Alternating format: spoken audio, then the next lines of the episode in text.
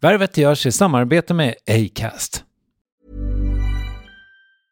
Quality sleep is essential. That's why the Sleep Number Smart Bed is designed for your ever evolving sleep needs. Need a bed that's firmer or softer on either side? Helps you sleep at a comfortable temperature? Sleep Number Smart Beds let you individualize your comfort so you sleep better together. JD Power ranks Sleep Number number 1 in customer satisfaction with mattresses purchased in-store. And now, save 50% on the Sleep Number limited edition Smart Bed for a limited time. For JD Power 2023 award information, visit jdpower.com/awards. Only at a Sleep Number store or sleepnumber.com. It's that time of the year. Your vacation is coming up. You can already hear the beach waves, feel the warm breeze, relax, and think about work. You really, really want it all to work out while you're away. Monday.com gives you and the team that peace of mind. When all work is on one platform and everyone's in sync, things just flow wherever you are. Tap the banner to go to Monday.com. Many of us have those stubborn pounds that seem impossible to lose, no matter how good we eat or how hard we work out. My solution is PlushCare. PlushCare is a leading telehealth provider with doctors who are there for you day and night to partner with you in your weight loss journey. They can prescribe FDA-approved weight loss medications like Wagovi and Zepbound for those who qualify. Plus, they accept most insurance plans. To get started, visit plushcare.com slash weight loss. That's plushcare.com slash weight loss. Värvet sponsras av SAS Eurobonus och SAS Eurobonus Mastercard. Och det här är ett budskap som jag tänker kan vara bra för den som antingen gillar guldkant på till exempel tillvaron eller för den som gillar att slå två flugor i en smäll. Om jag tittar på vad jag gör av med under en dag så är det typ 85% mat. Kanske tar jag en kaffe ute och relativt ofta unnar jag mig en lunch men framförallt så handlar jag middagskäk och det blir nästan alltid ungefär 327 kronor. Och jag är förvisso med i alla mataffärers kundklubbar så jag får väl något slags luddig poäng på mina köp men får jag poäng på allt, överallt? Jag får ju inte det och det är dumt, för visst, Eurobonus kan användas till resor, lounger och uppgraderingar men otroligt mycket mer, som att bo på något av de 250 000 anslutna hotellen som finns att välja mellan. Perfekt om man vill ha en staycation med sin partner eller så. Få poäng på allt överallt och det börjar på SAS Eurobonus Mastercard.se. SAS Eurobonus Mastercard.se. Tack SAS Eurobonus och SAS Eurobonus Mastercard. Det här är den förkortade versionen av Värvet. Vill du höra hela konkarongen, återvänd till Acast-appen till exempel. Hur som helst, trevlig lyssning. Så jag kände när jag slutade brottningen, liksom, jag var så mätt. Jag hade liksom längtat efter att få göra andra saker. Och alltid gå omkring och vara trött för att man tränar så all, eh, all energi, man vill alstra energi till nästa pass.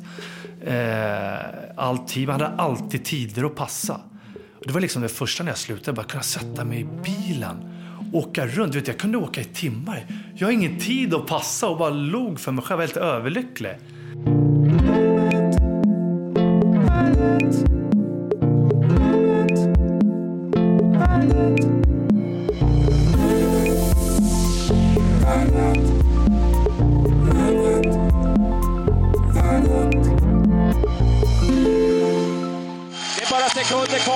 Se glädje. Nu får vi se glädje. Martin Lidberg går ner på knä, sträcker händerna i luften och är världsmästare i Paris 2003. Efter 16 SM-titlar, två junior-VM-guld, lika många EM-guld, ett VM-brons och ett guld, eh, rankad som etta i världen och otaliga andra medaljer och utmärkelser tog karriären slut för brottningslegendaren Martin Lidberg. Men där många andra atleter är vilsna när proffslivet läggs på hyllan blev Lidberg snarast lättad. Han var klar. Sedan dess har han medverkat i och vunnit tv-programmen Let's Dance, Mästarnas Mästare och Superstars och för en liten tid sedan lanserade han tillsammans med sin bror Jimmy Lidberg boken Brottarbröder, en fight för livet. Och nu står han inför att öppna träningsanläggningar men först ett stopp för Värvet avsnitt 446. Här är Martin Lidberg. Du är den första gästen i Värvets Gamla stan eh, Vad epok. häftigt. Ja. Ära. Och det här med att du är historisk, det kommer att eh, komma igen i intervjun. Det kan jag lova redan nu. Okay. Första exemplet är ju att du är första brottaren i Varvets historia. Ja, ah, vad kul. På 450 avsnitt. Ja, du ser. Men vem skulle jag haft annars? Ja. Din bror? Ja, brorsan kanske. Ja. Det finns, ja, finns väl några namn då, som är i livet. Det finns en fin scen där i er bok när du beskriver hur du, när din bror väljer mellan fotboll och brottning. Mm. Brorsan hade ju sagt då att eh, han var ju en otroligt stor talang inom fotbollen och brottningen också. Han var nästan ännu större talang, eh, eller ja, framförallt inom fotbollen då. Och han var mycket sådär, vad ska jag välja? Och så började han bli äldre och, och såklart då han, eh, träningsmängden ökade hela tiden. Så han hade bestämt sig att eh, när han åkte iväg på eh, VM, världsmästerskap, junior-VM, tog han en medalj där. Då skulle han välja brottning. Gjorde han inte det så skulle han välja fotbollen. Mm. Han var ju med i stadslag och var på väg in i lands, ungdomslandslag och sådär. Och åker iväg på eh, det här VMet och tar en silvermedalj. Och bestämmer sig att jag ska följa brorsans fotspår, jag ska bli världsbrottare också. Och så kommer han hem och vi sätter oss ner och han vill berätta det här för mig. Att han kommer att välja brottningen. Och jag hade hela tiden hoppats på att han skulle välja fotbollen för att brottningen det är så otroligt mycket slit och, och ja, det, I fotbollen hade han ju alla möjligheter att kunna leva på sin sport på ett helt annat sätt och, och skapa en bra framtid. Men så väljer han eh, brottningen ändå och berättar det för mig. Mm. Och eh, ja, på något sätt så kände jag väl ändå en glädje för att han valde den sporten som jag själv älskar. Och då sa jag till honom att jag ska liksom stötta honom till 100% och finnas där för honom och vi ska göra den här resan tillsammans. Hur ser livet ut för dig just nu Martin? Nej, men det är spännande, det händer mycket. Boken eh, Brottarbröder, då, En fight för livet som vår bok heter, det har ju blivit en succé. Vi hade väl aldrig kunnat drömma om att det skulle slå så här. Två eh, brottare från Farsta släpper en bok och så blir det sånt otroligt eh, tryck kring boken. Då. Så vi har ju... Ja, det har varit mycket media, mycket tv och, och tidningar och allting. Då. Sen så eh, vill de ju följa upp det här och göra film om det här. Då. Så vi diskuterar nu eh, filmrättigheter och vi hade möte igår där eh, med eh, ja, bolag som är intresserade av att göra det här. Och sen om man ska göra dokumentär eller film, spelfilm eller om man ska göra Netflix-variant som en serie. Då, de är intresserade så att de, vi bollar fram och tillbaka nu då. Men det händer grejer så det är helt otroligt. När man är på min nivå som någon slags motionskille, eh, liksom, då är det ju får man ju ofta höra liksom att allting sitter i kosten. Är det likadant när man är på eh, elitnivå också? Nej, men jag skulle vilja säga en kombination. Oavsett också när vi pratar hälsa. Det är, kosten är extremt viktig. Eh, men eh, träningen är såklart, den är extremt viktig också. Mm. Tränar du fel eller för lite eller inte återhämtar ordentligt, då kan du inte tillgodose dig träningen. Du kommer inte få ut maximal effekt av träning. Och det är likadant med vår hälsa. Det är, kosten är, är ju väldigt, väldigt viktig. Mm. Vi kan ju få allt från sjukdomar till trötthet och konstiga saker och ting om vi, om vi inte har en bra kosthållning. Så att den är viktig. Sen om man säger procentuellt, det är, det är väl svårt att säga. När jag går in på din hemsida så läser jag ju det här med att du är liksom, ja, men personlig tränare, att du har gjort det i alla fall. Men också mm. att du jobbar med mental träning. Ja, eller jobbar och jobbar. Jag skulle framförallt mycket inspirera kring det. Jag, eh, det var ju så att jag var ju en väldigt stor talang. Kanske den största som Sverige haft, har jag fått höra många gånger. Och blev dubbla juniorvärldsmästare, ungdomsvärldsmästare och så vidare. Och alla trodde ju att jag skulle ha den här spikraka vägen och lyckas vinna allt som går att vinna även som senior. Även jag själv hade ett enormt självförtroende. Men sen när jag tog det här steget så gick det inte riktigt sådär spikrakt. Och jag började förlora matcher och jag gick långt på de här stora mästerskapen, eh, OS och VM. Jag var i semifinal, kvartsfinal, så här, men gick inte hela vägen. Och sen började det stå negativa rubriker i tidningen och folk började prata. Men vänta, har han inte självförtroendet som, som, har han inte självförtroendet som krävs för att lyckas? Och, och många sådana här saker. Så jag, jag började intressera mig väldigt mycket om mental träning. Eh, och hamnade lite i en livskris kan man säga. Eh, där jag bestämde att jag skulle sluta med brottning men hade en sån otrolig längtan tillbaka. Och framförallt den här tiden jag var borta. Gick igenom separation och, och så, så började jag som sagt vara intresserad mig väldigt mycket av mental träning och eh, läsa och, och förstå den här mentala kraften som är enorm, som påverkar allt vi gör i livet. Det påverkar oss ända ner på cellnivå, hur vi tänker. Mm. Eh, så när jag kom tillbaka, då började jag jobba mentalt otroligt mycket. Lika hårt som jag hade gjort med den fysiska biten. För den hade jag alltid varit noga med. Och då fick jag en enorm utväxling i min karriär och lyckades med ja, bli bäst i världen. Kan du inte förklara liksom hur det, alltså när du faktiskt mentalt tränar, sitter du ner mm. på en stol och tänker att du ska vinna? Ja, kanske inte riktigt så då, men eh, det handlar ju egentligen om i grunden att först och främst, alltså vill man förändra sitt sätt att tänka så måste man ju såklart först och främst identifiera hur går sina tankar. Och det kanske man inte går att fundera på riktigt, utan många går ju runt med negativa, destruktiva tankar som påverkar prestationsförmågan extremt mycket såklart. Eh, och bara skriva upp de här, hur går de här? Och när jag framförallt ska prestera som bäst. För mig var det ju brottning. När jag kom ut på ett VM och ett EM, jag började förknippa det här med negativt resultat och negativa känslor eftersom det inte hade gått som jag hade hoppats och trott.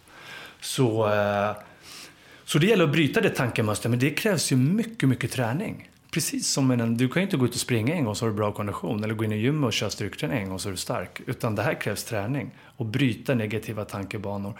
Så jag skrev upp alla de här och sen så fick jag överföra varje tanke. Hur jag egentligen borde tänka. Så varje negativ tanke som jag skrev upp skulle jag sen överföra till hur jag egentligen borde tänka i just de här situationerna. Och sen fick jag jobba på de här. Så fort den här negativa tanken uppkom i mitt huvud så skulle jag överföra den till den positiva tanken som jag hade skrivit ner. Mm. Och det började gå snabbare och snabbare att göra de här kopplingarna. Och till slut så börjar de här negativa tankarna försvinna mer och mer.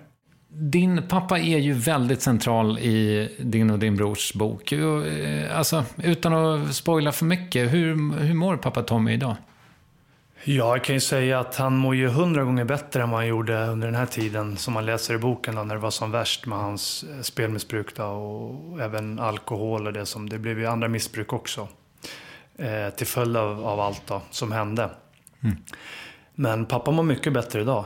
Mm. Men det var tufft när han fick reda på att vi, eh, att vi skulle ge ut en bok och där vi kommer att berätta mycket av vårt liv och vad som har hänt och med hans missbruk och, och saker i vår uppväxt. Som mycket kretsade kring honom. Då. Har ni en schism, eh, du och Jimmy hans, och er pappa?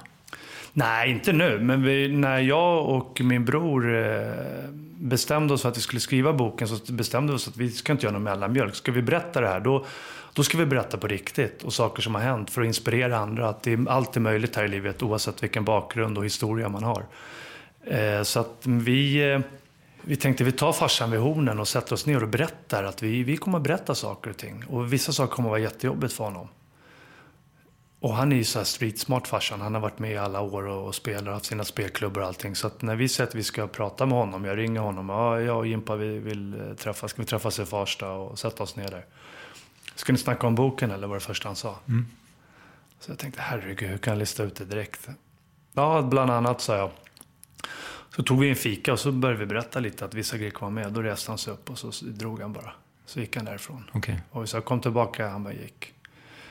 Försökte ringa honom och han sa, och sen så kom ju nästa Aftonbladet och det liksom Expressen och alla tidningar och det stod om hoten och det stod om allt som han hade gjort. Folken hade blåst och så det var ju skitjobbigt för honom såklart. Mm.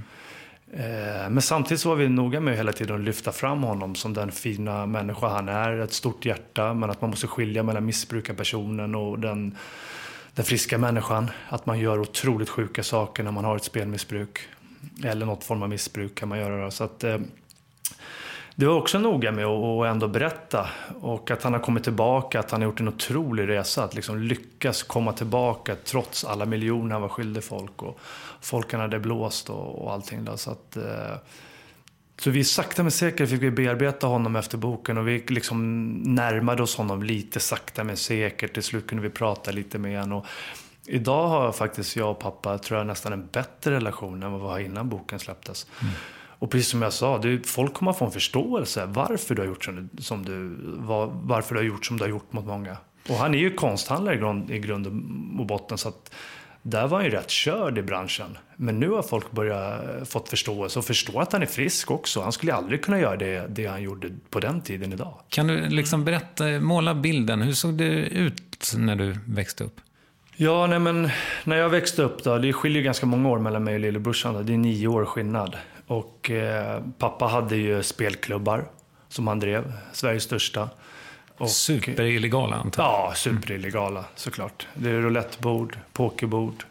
Förstod du själv att det var att du hade en märklig upp, eh, uppväxt? Ja, det tog ett tag innan man fattade, för det blir ju normalt när man växer upp i det här. Då tänker man så här har väl alla, men det kom hem bilar och efter några dagar så var de borta och det kom hem smycken till mamma och det var ju fina resor och helt plötsligt så var jag tvungen att bara vända och åka hem igen. Och det är liksom den, den här osäkerheten, den här klumpen i magen man ofta gick och bar på. Man visste aldrig vad som skulle kunna smälla när som helst den fattade man ju till slut att det här var inte normalt. Mm. Och då kanske jag var en sån där, kanske 11-12 år och sånt där, när jag började inse det. Att så här har inte mina kompisar. De har det helt annorlunda. Mm. Men sen ska jag säga det, även om det är, vi berättar mycket av det mörker som var och det jobbiga och den uppväxten och sånt som hände så hade vi ju väldigt mycket roligt också det var när pappa vann pengar, då var det ju party. Det ströddes. Pengar har ju aldrig varit en värde för honom. Eller det har inte funnits något värde. Är, han spelar ju, det är, det är kickarna han vill åt. Han skiter i pengarna i stort sett. Mm. Så då kunde vi ju liksom dra iväg och det var ju flotta resor och bästa hotellen och kasinon och så vidare som man hängde på då. Om man kom in ibland hade farsan tog med en in. Så att, ja, man har ju sett mycket. Och de här spelarna, det är ju riktiga gambler med liksom glimten i ögat. De var ju alltid så snälla mot mig när jag hängde med på spelklubbar. De sköt till liksom, jag kunde ju få någon tusing av den och så fick jag en tusenlapp där borta och när de hade vunnit var skit. Fan nu ska Martin få en slant där. Vi åkte ner till Gotland mycket på somrarna. Där hyrde de hela ställen nere vid Snäck där och så, så satt de ju och lirade allihopa där inne. Mm. Så att eh, på så sätt så hade, upplevde man ju mycket glädje också då. Är du duktig på kortspel? Nej, det skulle jag inte vilja säga att jag är. Mm. Jag har aldrig haft det där suget att spela. Jag förstår mig inte riktigt på det, men eh, det jag har förstått när jag har gått på beroendecenter med pappa och sådär, det är ju att det, det, är inte pengar utan det är dopaminkickar ofta de, de, de eh, jagar. Mm. Och många av de här har ibland någon form av depression, nedstämdhet, någonting som egentligen skulle behandlas.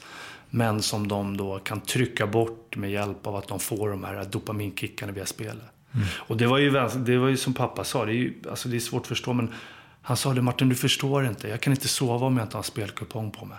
Mm. Så det, det, är bara, får, har jag bara en spelkupong och vet att jag kan vinna, då, då rinner, rinner ångesten bort. Liksom. Då blir jag lugn. Som en, som, en, som en pundare som får sitt heroin. I bisatserna i boken så kommer det fram att du, du kan en del om konst. Ja, jag ska väl inte säga att jag är sådär jättekunnig, men jag, papp, jag har ju sett tavlor liksom komma och gå hela livet. Och pappa hade ju en dröm om, och farfar också, de hade ju gaddat ihop sig att Martin ska bli, eh, han ska bli konstnär. Så de, hade, de skulle skicka mig till den förnämsta konstskolan i London. Det var deras stora planer. Det var det där med färgblindheten? Ja, men sen visade det sig att jag, hade, att jag var färgblind. Så det sprack och så började vi vara intresserade av brottning Det var ju så långt ifrån man kunde komma, konst. Mm. Så de var ju rätt besvikna. Så det tog ett tag innan det där landade hos gubbarna. Kanske skulle kunnat jobba i svartvitt? Ja, kanske. Ja. Skulptur? Ja. ja. Men jag känner ju många konst, eh, konsthandlare runt de, många av de största vi har i Sverige som är polare till pappa. Och, eh, så att, eh, så jag, man har ju sett väldigt mycket. Mm. Äger du något? Jag äger lite konst, det gör jag. Så att jag ångrar lite, men det var ju också de här åren med farsan när man var tvungen att barskrapa sig själv för att hjälpa farsan och få honom att överleva allt som hände med hot och räntor och allting. Där. Så att, men jag hade ju väldigt mycket konst som jag var tvungen att sälja av det också. Mm. Jag hade mycket fint från min farfar Sven Lidberg också. Det är väl det jag ångrar mest, som jag saknar väldigt mycket. Det hade varit kul att ha kvar hans finaste oljemålningar, akvareller och det. Så att, eh, men nu när aktivitetscentermiljonerna rullar in så kanske du kan köpa tillbaka lite? Ja, det, ja vi får väl se. det är svårt att bli rik på träningsanläggningar, men någon ja, okay. krona kanske. Ja. Eh, och du har ju ägt en Picasso? Absolut. Ja. Det är inte många som har. Nej, det var häftigt. Du hänger kanske inte riktigt med i konstvärlden? Nej, det gör, nej, det gör jag inte. Inte på så sätt. Men har du något så drömobjekt som du skulle vilja äga? Eller någon konstnär som du skulle vilja ha? En Chagall hade inte varit fel. Nej. Det är väl en av favoriterna. Mm. Vi var ju nere i, i Bern och skulle sälja den här Picasson vi hade. Eh, och vi var runt lite på lite olika ställen eh, och tittade var kunde vi få ut mest av den här. Och eh, när vi var där i Bern, där, var ju, där såldes det ett par, gick det ett par sådana här Chagall. Mm. Det var jäkligt häftigt. Man satt där inne. En brottare med blomkåsöron med bara miljardärer som satt där runt om och satt och ropade in de här. Mm. Men det var en efterkänsla bara att vara vart i den där miljön och, se de där verken i, i verkligheten. Mm. Det där var ju en sida av dig som jag verkligen inte hade en aning om. Nej. Och din mamma Vanja, vad, vad, vill, du, eller vad vill du berätta om henne? Ja, men hon är ju en fantastisk människa. Hon har ju levt och, i det här i alla år. Hon var ju... Hon var väl 15 år bara när pappa och hon träffades. Och har levt med pappa alla år. Det fanns en stark kärlek och hon har ju verkligen varit medberoende hon också. Åkt berg och dalbana upp och ner. Men hennes målsättning till slut, det blev ju bara att försöka hålla ihop familjen. Och att vi skulle få ha det så bra som möjligt ändå. Så hon har ju verkligen kämpat så hårt, morsan. Mm. Så det är ju... Ja. Hon har haft lite sviter efter allt som har hänt också såklart. Det tar på nerverna, det tar mentalt att gå igenom det som hon har gjort. Mm. Men hon är en fantastisk människa och varm och älskvärd. Och, så det, ja, vi hade ju tur att vi, att vi hade mamma när, när pappa var inne i sitt, sitt, sitt värsta missbruk.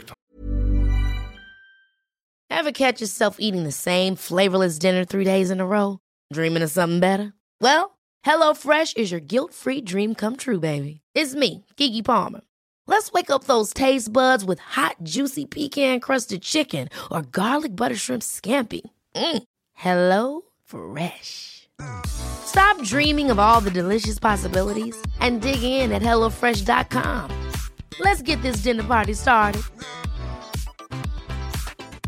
Quality sleep is essential. That's why the Sleep Number Smart Bed is designed for your ever evolving sleep needs. Need a bed that's firmer or softer on either side? Helps you sleep at a comfortable temperature? Sleep Number smart beds let you individualize your comfort so you sleep better together. JD Power ranks Sleep Number number 1 in customer satisfaction with mattresses purchased in-store. And now, save 50% on the Sleep Number limited edition Smart Bed for a limited time. For JD Power 2023 award information, visit jdpower.com/awards. Only at a Sleep Number store or sleepnumber.com. There's never been a faster or easier way to start your weight loss journey than with PlushCare.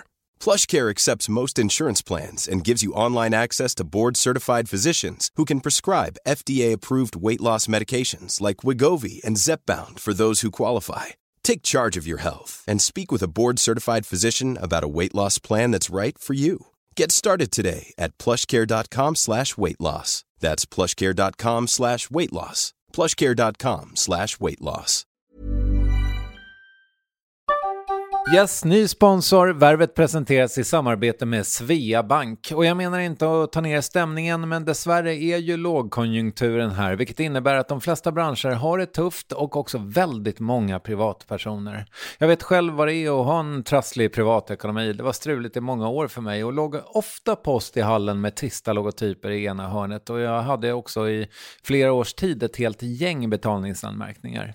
Och tyvärr är det nog många som har det svårt att få ihop till räkningarna just nu, som har hamnat i ekonomiskt trubbel. Och det är här Svea Bank kan kliva in med något som kallas skuldfinansiering. Där löser de skulder hos inkasso och till Kronofogden och till och med om Kronofogden vill sälja ditt boende har Svea Bank möjlighet att hjälpa till.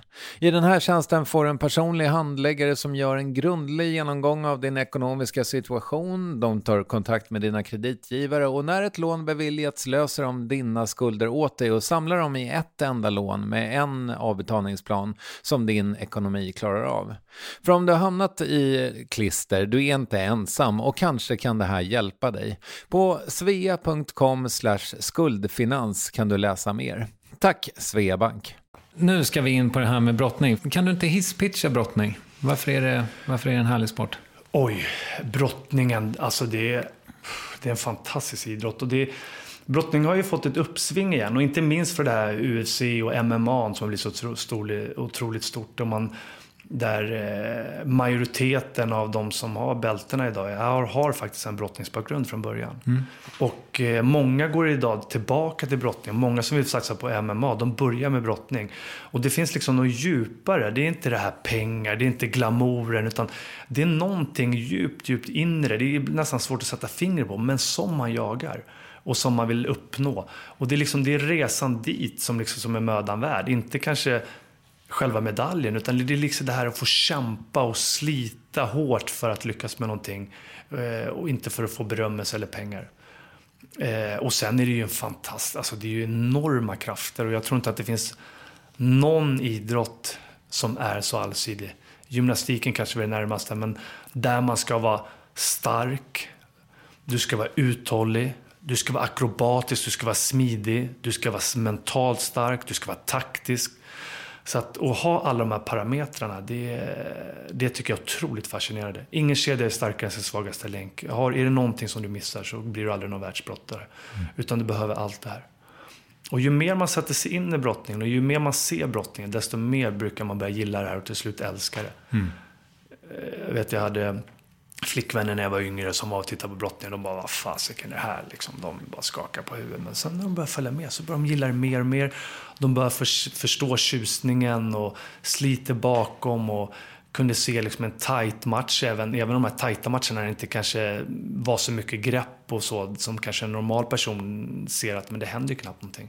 Kunde bara förstå tjusningen i och hur man letade luckor och vilket rävspel det var i matcherna. Mm. Så äh, det är fascinerande med brottning på så sätt, verkligen. Nu eh, efter din karriär, så att säga, du har inte tittat på att bli brottningstränare? Nej, jag har haft några killar som jag har hjälpt lite sådär och som jag har stöttat och så, men... Där kan jag... Jag tror att det kan finnas en viss besvikelse inom brottningen att jag inte valde den vägen. Men jag kände att jag ägnat varenda dag i mitt liv. Jag hade ingen riktigt sådär ungdom att jag kunde vara ute och leka med mina... Jag tränade jämt. Jag hade en ungersk tränare och hans filosofi hade den här öststatsfilosofin. Man ska träna hårt i tidig ålder. Så många, de flesta knäcktes ju på vägen, men vi som orkade blev ju riktigt bra. Mm. Men jag tränade ju jag, från sju års ålder. Jag hade tränat nästan varje dag. Och var det inte tävling på helgen så drog han in i träningsläger. Mm. Så jag kände när jag slutade brottningen, liksom, jag var så mätt. Jag hade liksom längtat efter att få göra andra saker. Och alltid gå omkring och vara trött för att man tränar all, all energi, man vill alstra energi till nästa pass eh, alltid. Man hade alltid tider att passa. Mm. Det var liksom det första när jag slutade, bara kunna sätta mig i bilen åka runt. Du vet, jag kunde åka i timmar. Jag har ingen tid att passa och bara log för mig själv. Jag var helt överlycklig. Mm. Och då kände jag så nej, jag, jag är klar med det här. Jag vill inte gå ner igen och stå och träna och vara där nere i den miljön. Jag älskar brottningen. Men jag tror att jag kan marknadsföra den på många andra sätt istället och hjälpa brottningen. Så att alltid när jag var med medialt, allt från Let's Dance till olika program, så lyfte jag alltid fram brottningen, precis som jag gjort idag. Jag älskar sporten, men jag kände att jag vill inte stå där. Jag har ju gjort det hela mm. mitt liv. Jag vill göra andra saker. Träffa andra människor, prata om andra saker, mm. lära mig andra saker. Hur gamla är dina barn? Jag, har ju, jag, fick ju tid, jag fick ju barn väldigt, väldigt tidigt. Då. Jag var ju 22, skulle fylla 23 när jag fick Nathalie. Så hon är ju lika gammal idag. Hon är ju 20, hon är 20, 20, 23. 24 är hon till och med. Jäklar alltså, åren går. Och sonen är 22. Okay. Och sen så har jag en liten plutt som är sju, en med min nuvarande fru då. Mm. Eh, och sen så har jag en bonusgrabb som är 13. Har du blivit idrottare av de här ungarna? Ja, men vi har ju alla generationer, alla har på idrottat i stort sett. Alltså, de började också och deras mamma, mina stora barn, deras mamma var ju jätteduktig i handboll och, och så. Då. Eh, så var så vi träffades via spårvägen. Jag brottades där och hon spelade handboll där. Men Nathalie började med handboll eh, och eh, spelade i många år. Sen la hon av. Hon fick lite problem med sin axel då, hoppade ur led bland annat. Då. Och Isak spelar fotboll. Okay. Mm. Så han, han blev ju 16, blev yngst genom tiderna när han debuterade i Allsvenskan för Hammarby. Oh, wow. Sen blev han såld till Åtvidaberg. Eh, då var väl en 17 när han gick dit. Sen såldes han till norska högsta ligan IK Start. Så spelade han där ett tag. Sen har han varit i Brommapojkarna och Gävle. Och så, vi får se vad han, han har haft en jättefin säsong nu. Så det är många klubbar som jagar honom faktiskt. Ja, vad roligt. Så, se vad han, så han, eh, han blev idrottare. Men inte brottare. Det var lite lustigt. Han började, höll på med brottning i tre år. Och så en gång när vi åkte ner till klubben där, vi var nere på parkeringen där, så uh, ville han inte kliva ur bilen. Och jag frågade vad är det liksom? Och tittade han på mig. Liksom, han hade säkert liksom, tänkt på det här under väldigt lång tid. Och så, innan han liksom fick kraft att säga det till mig. Och så sa han, pappa, jag vill inte hålla på med det här. Mm. Jag vill spela fotboll som mina kompisar. Ja, men vad fan, ska jag kunna ha sagt direkt, sa jag. Det är klart du inte ska hålla på med det här om du inte vill. Mm. Du ska inte göra det för min skull. Så jag tror han hade känt press och folk tittade på honom ute på tävling. Allt det där är Lidbergs grabb. Och, så vi vände bara bilen och åkte hem, så gick vi aldrig tillbaka. Så mm. började han spela fotboll och bara på med det och älskade det liksom. Mm många före detta idrottsmän som har gjort, liksom, som har ägnat sitt liv åt en grej. Du var 34. om man kollar på fotbollsspelare på elitnivå, då kanske de har råd att vara hemma i villan i Danderyd ett par år och, och ha existentiell ångest. Men såg det ut så för dig? Jag var ju proffs i Bundesliga och tjänade bra pengar där okay. under x antal år. Men det är ju det med som hände med pappa. Jag skriver nu boken också. Mm. Så för att rädda min pappa och alla som jagade och så vidare så var jag tvungen att putsa ner väldigt mycket pengar. Och det jag hade tjänat där. Så att jag fick ju börja om från början efter min karriär i stort sett, ekonomiskt. Men återigen, vi var inne på det lite i början där med att få kämpa och kriga. Jag vet inte, alla är inte kanske gjorda för att vara miljonärer eller ha hur mycket pengar som helst. Så att, eh, jag har tjänat mm, liksom pengar och så, men jag... Ja, det, det är så mycket annat, annat som gör en lycklig. Mm. Hade du existentiell ångest då när du slutade? Nej, jag hade längtat efter den dagen nästan. Jag hade nästan i två års tid så kände jag, jag visste att här kommer mitt slutmål. Mm. Eh, och då kände jag att det, det, fanns en längtan att få göra andra saker och träffa andra människor. Och jag tyckte det var roligt att bygga bolag. Och, göra saker. Och, så att för mig var det aldrig riktigt så. Däremot kunde jag, kunde jag sakna kickarna ibland väldigt mycket. Där, när det går bra och man har just det här med att ha ett, ett så tydligt mål. Att man vet liksom fasiken om tre år då har jag det här VMet eller om fyra år. Man gör upp en planering med hela sitt team som är bakom. Tränare, ledare, sparring och allting.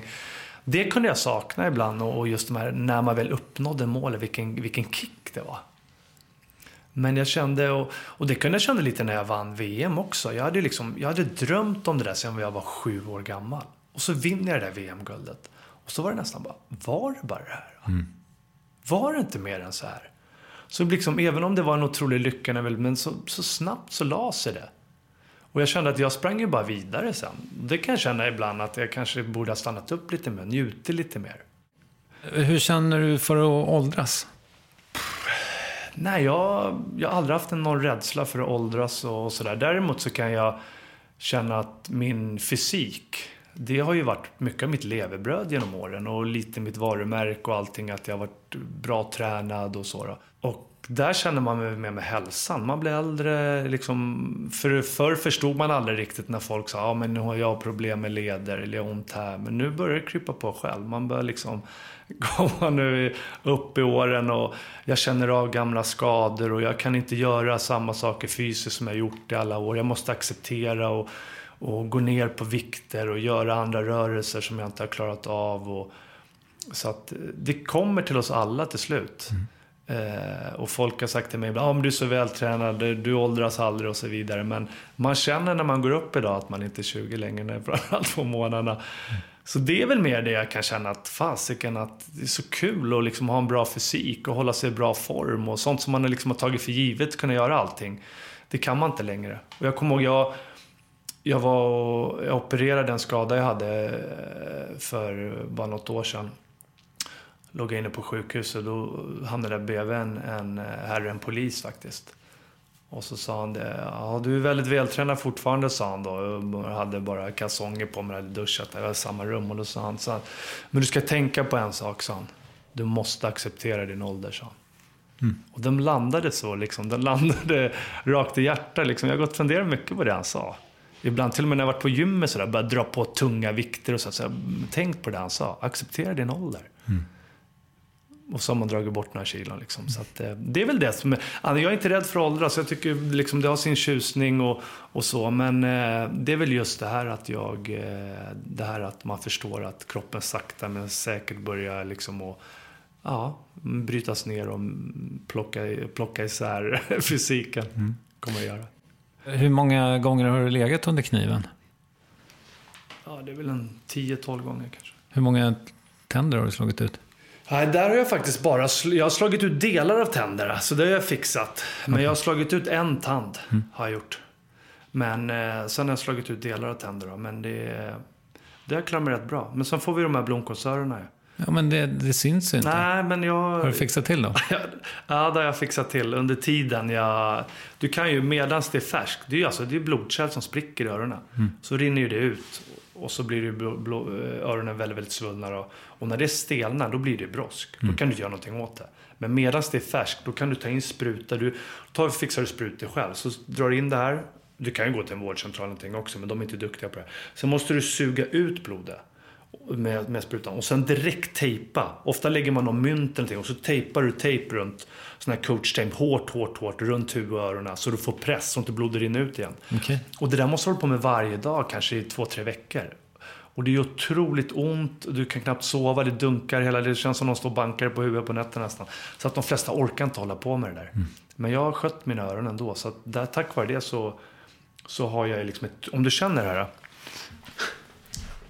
Ja, jävlar. Så känner du att det bara brådskar. Ja, alltså. med stenhårda. Ja. Verkligen. Att, men det syns inte så mycket tack vare att jag har skött dem. Men jag brukar säga ibland när folk säger så men Martin du har ju nästan inga blonkosöron. Då brukar jag säga, nej men man ska brottas med insidan av huvudet. Jag brukar säga, inte med utsidan. Att man ska använda hjärnan och tänka. Du, jag tänkte fråga ifall du är redo för ett eh, moment som jag kallar frågor du inte fått förut. Ja. ja. Kan man simma i lego? Nej. Nej. Okay. Har du testat? Nej. Såna här kulor har man, såna här bollhav har man ju prövat. Just det är väl det närmaste då. Vilket språk är vackrast? Jag måste nog säga ryska. Det är någon blandning mellan hårt och mjukt och kärleksfullt och stelt. Och det, är liksom, det innefattar allting. I vilken sport skulle du helst se att man var tvungen att supa under utövandet? Simhopp tror jag. hade varit jäkligt kul att se. De kommer dyngpackade där på och ska göra sina eh, tricks där. Det hade varit kul. Ja, Fast det är klart, man vill ju inte att de ska skada sig. Men... Kanske det, kanske det som är från en meter när man står på trampolin? Ja, eller tre fast, kanske. Fast då kommer de ju slå i huvudet i trampolinen känner jag. Nej, men så fulla får de inte vara. Nej. Salongs? Ja, salongsberusade lite grann. Så att de gör dåliga hopp. Salongshopp? Ja. Det var eh, succémomentet Frågor du inte fått förut. Du har varit lite inne på det, men jag ställer frågan ändå. Vad har du för planer för framtiden? Nej men nu har jag ju, vi, återigen, vi, Gritness då, vårt bolag där vi öppnar nu våra två första träningsanläggningar i Stockholm. Vi har en målsättning att Gritness ska ha anläggningar runt om i Sverige där vi ska hjälpa och förflytta idrottare, spelare. Mm. Vi ska hjälpa dem att nå sina mål och drömmar. Vi bygger något unikt nu, mm. där allt finns inhouse. Så jag mm. tror att vi, vi är på rätt väg. Låter svindyrt. Det är dyrt, men vi har, eh, ja, men vi har folk som har, eh, hjälper till ekonomiskt så att vi kan vara långsiktiga. Ja, men det låter dyrt också för mig om jag vill gå dit och glömma ja, ja, min menar så, du menar så. Nej, men det är en bra fråga. Vi, det ska inte vara... Det är egentligen, om man tänker varje del, man kommer till oss och kan få fysisk träning, fystester. Man, sen så köper man ju olika delar om man är i behov av mental träning och så vidare. Eh, och det kommer inte vara dyrare än om man går till ett gym och har en personlig tränare där i stort sett. Men det är klart, ska man allt det här, men man kanske inte behöver köpa allt på en gång. Men sen, vi, vi vill ju inte att det här bara ska vara någonting som finns för de som har pengar. Utan man ska kunna växa upp i förorten eller någonstans eller vad man nu är uppvuxen men ha sämre ställt. Man kanske inte har föräldrar eller en agent eller en klubb som har råd med det här. Då ska man kunna komma till oss ändå och då söker man pengar via våran fond. Där nu för Young Athlete som det heter, där företag nu putsar in pengar. Och sen söker man om pengar där och så ska man kunna få ta del av de här sakerna ändå. Men utöver eh, Gritness då, vad har du eh, mer för planer? Vad ska du göra med resten av ditt liv? Nej, men nu har vi ju filmen här och så vidare. Mm. Så eh, sen ska jag hålla mig i så bra form jag kan, eh, må bra själv och följa, älskar att följa mina barn och deras utveckling och min son med fotbollen tycker jag är jätteroligt. Och kunna stötta upp honom och se hur det går där. Och... Nej, men det, det finns ju tusentals grejer att göra. Mm. Men det, min, det är nästan, för mig är nästan det svårare att välja och, och inte hoppa på för många tåg. Utan verkligen fokusera på det här. Eh, men sen har vi hållit på med en träningsapp också som är jätteintressant. Som eh, jag har hållit på med i väldigt många år. Men som fortfarande inte har kommit ut. Men nu hittade jag en, en samarbetspartner, en gammal brottare faktiskt. Som har ett eget företag som utvecklar appar. Så nu har vi hållit på med den. Så den ska vi väl lansera snart också. Då. Så det är jättespännande också. Så också det här med träning alltså, som också vi kommer kunna använda i, i Gritness då. Vill du rekommendera något? Nej, men att de ska lyssna på det här programmet. Men det gör de ju redan. Ja, men att de ska ju säga det till ännu fler. Ja, Eller okay. hur? Ja, så, absolut. Ja, sina nära och kära och verkligen rekommendera om de gillar det de hör. Mm. Stort tack för att du kom hit. Tack för att jag fick komma. Yes, mycket läsvärd är den boken Brottarbröder. Sök och du skall finna. Och vill du mig något, sök upp Värvet på Instagram och skicka ett DM. Tack till Radiosporten på Sveriges Radio som lånade ut ett klipp till oss. Referent var Dag Malmqvist. Vi som gör Värvet heter Mattias Nordgren, Kristoffer Triumf och Acast. Och du, om du vill vara med i Värvet finns en gyllene chans exakt precis just nu. Sök på Värvet på Tradera. Dessutom går pengarna för auktionen till Musikhjälpen så det är en win, win, win, win kanske. Tack för idag. Hej då.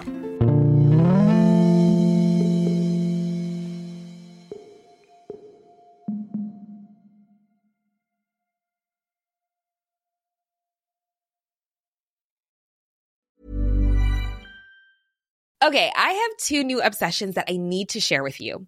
Impress No Glue Press On Manis and Impress Press On Falsies Lashes.